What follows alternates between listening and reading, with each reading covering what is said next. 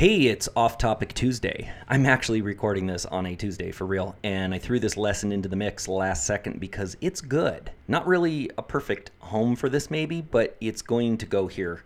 So if you're listening to this on a Wednesday, just go with it because Off Topic Tuesday has a nice ring to it. Okay, you might know from the DAD formula program that I'm a big fan of time management, but this one is about timing. Close cousin.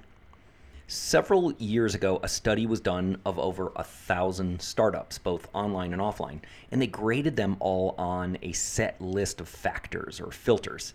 Things like amount of startup capital they had at the beginning and then they would grade it on a you know a 1 through 10 with 10 being the highest amount the best the other things that were graded were things like the amount of experience the startup founders had the location if it was a local business, the speed that they brought their first product to market, all these things like that, right? Then they looked at whether these startups succeeded or failed. And then they cross referenced all these factors. And guess what the number one most important factor for the success of any startup was? Timing. Basically, launching the startup in the correct time for the market look at so many failed ventures where there's a success right behind it. If you're old enough, you remember Betamax and VHS. That's a classic example. Betamax was one year too early, and they had to carry all the burden of what we call consumer education.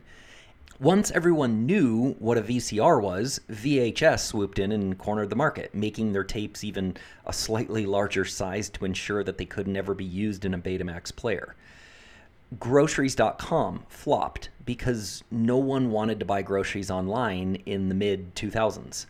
But a few years later, I think it was about five years after, Amazon was successfully doing it. So now that you know your niche and have a pretty good idea of what you're going to sell or teach people in your membership site, before we look at your target audience, we need to look at the timing. Is your market ready for this? Will your customers embrace it? Will they understand it? Do they even need it yet? I see way too many people put so much time, energy, and money into creating online info products or membership sites that will never go anywhere. And it's not because their knowledge and their expertise isn't valuable, but because either they're not in the position to profit from it or their market isn't ready for it. And that's the other part of timing your time.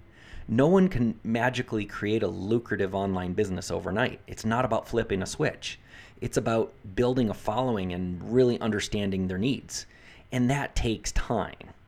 Okay, so you and I both know that info products membership sites are without a doubt a great strategy for leveraging your time, creating passive income, and yes, making money while you sleep. But the question is is it the right time for your market or for your members? And also, is it the right time for you? If you feel confident that it is, then let's hit the next lesson.